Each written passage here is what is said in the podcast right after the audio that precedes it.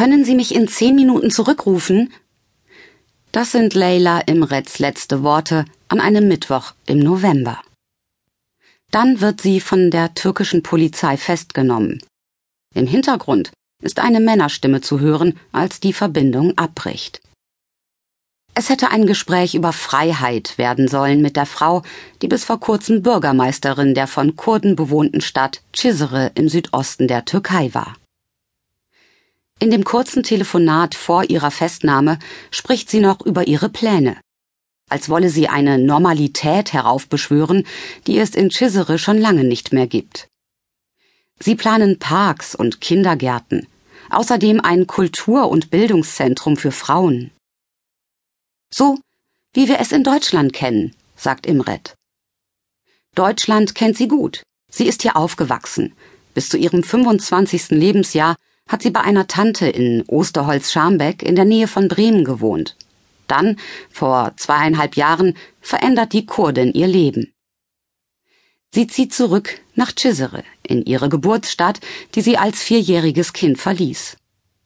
Im März 2014 wird sie zur Bürgermeisterin gewählt, mit 83 Prozent der Stimmen.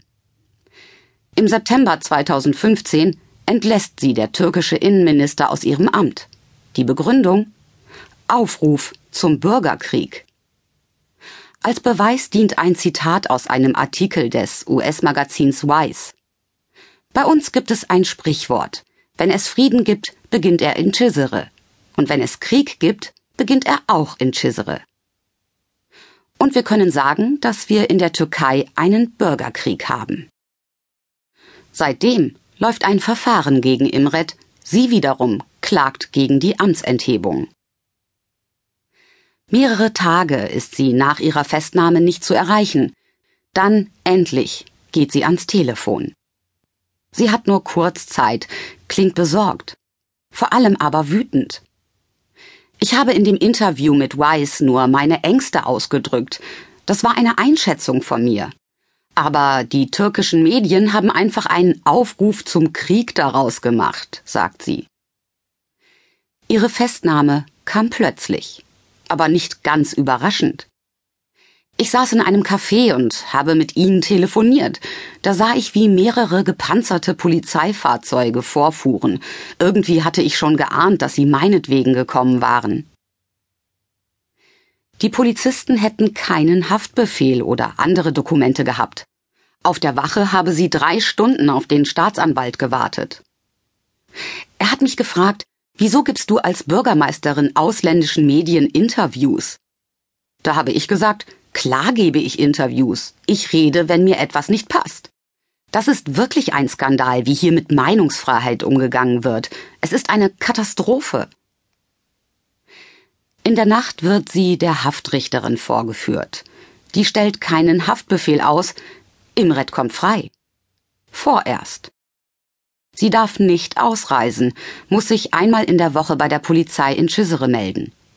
Wenn sie allerdings nicht bald nach Deutschland reist, erlischt hier ihre Aufenthaltserlaubnis. Um sich für die Freiheit ihres Volkes einzusetzen, hat sie ihre Freiheit und Sicherheit in Deutschland aufgegeben. 18 Jahre lang hat sie hier gelebt, ist zur Schule gegangen, hat eine Ausbildung zur Friseurin und eine zur Erzieherin gemacht.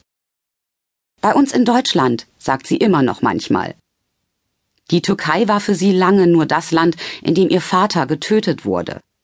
Er war ein bekannter PKK-Kämpfer. 1991 starb er in einem Gefecht mit türkischen Soldaten. Ihre Mutter zog daraufhin mit der vierjährigen Tochter und deren Geschwistern in die türkische Mittelmeerstadt Mersin. Ein paar Jahre später schickte sie Leila zur Tante nach Deutschland. Warum ist Imret zurückgekehrt? Ich wollte etwas tun, meinem Volk helfen. Es hat so viel Besseres verdient. Mein Volk, das sagt sie häufiger. Sie identifiziert sich mit ihrer Herkunft, wie es vielleicht nur Menschen tun, die einer verfolgten und unterdrückten Minderheit angehören. In der Wohnung der Tante hängen viele Fotos ihres getöteten Vaters und ihres